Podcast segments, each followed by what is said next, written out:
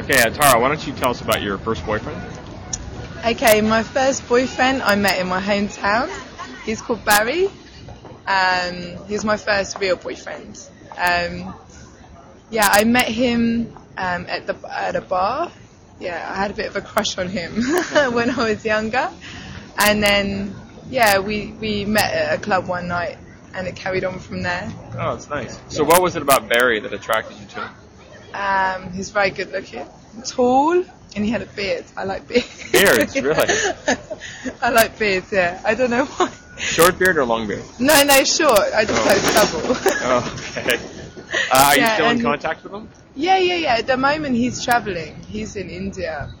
Um, we're so young, so we often like separate to go traveling and get back together again.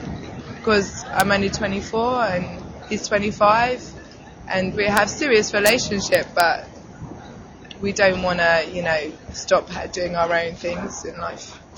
That's nice. Yeah. Thanks, Tara.